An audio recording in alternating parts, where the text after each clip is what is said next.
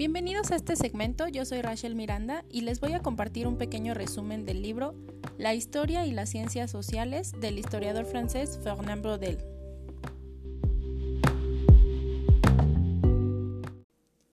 El autor nos dice que las grandes catástrofes son las que han dado paso a los grandes pensadores y con ello a los grandes cambios en la sociedad. Menciona la importancia de la historia y cómo ésta ha cambiado a través del tiempo. Al contar la historia del hombre generalmente le agregan un tinte dramático y pone como ejemplo las primeras películas de la Gran Guerra que retrataban apenas una pequeña parte de lo que fue realmente este suceso histórico.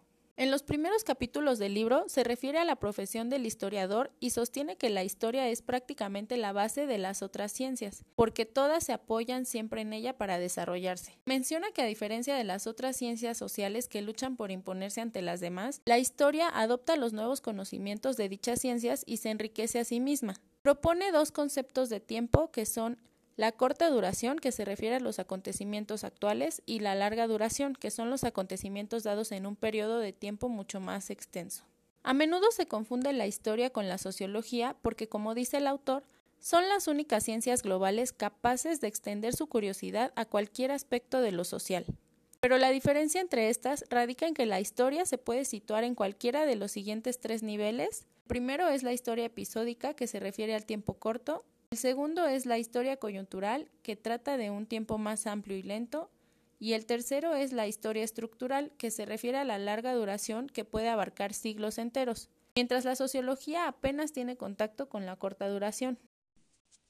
También destaca las diferencias entre los términos cultura y civilización, tratando de crear una definición de estas palabras a partir del pensamiento de algunos historiadores, como François Guissot, que define la civilización como un progreso social e intelectual. Y respecto a la cultura, Oswald Spengler dice que cada cultura es una experiencia única, un arte, una filosofía y una manera de pensar. El escritor francés nos cuenta un poco de la historia de las civilizaciones y destaca la importancia del diálogo entre las ciencias humanas. Hacia el final del libro, el autor expone las revoluciones que se han suscitado a través de la historia y que han influido en la construcción de la sociedad actual. Y a manera de conclusión menciona que la unidad de las ciencias humanas implica familiarizarse con todas ellas y abandonar los prejuicios para llegar a un diálogo eficaz y comprensible. Desde mi punto de vista, las ciencias sociales ya son interdisciplinarias porque a la hora de la investigación se tienen que complementar y quitar un poco los prejuicios para poder aplicar todas las ciencias en conjunto de una manera eficaz en todas las tesis. Y en cuanto a la diferencia entre cultura y civilización, para mí la cultura es todos los valores y costumbres que practicamos como sociedad y la civilización siento que engloba un poco más las normas que nos imponen y el comportamiento de los individuos de acuerdo al bien común. Este libro es muy interesante y muy útil sobre todo para los estudiantes de ciencias sociales o para cualquier persona que quiera saber un poquito más acerca de la sociedad a través del tiempo.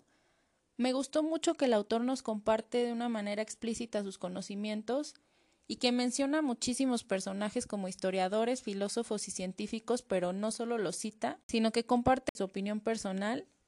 Me pareció muy relevante la frase Los hombres hacen la historia del historiador Heinrich von Treitschke y que el autor la complementa argumentando que la historia también hace a los hombres y los conduce a su destino.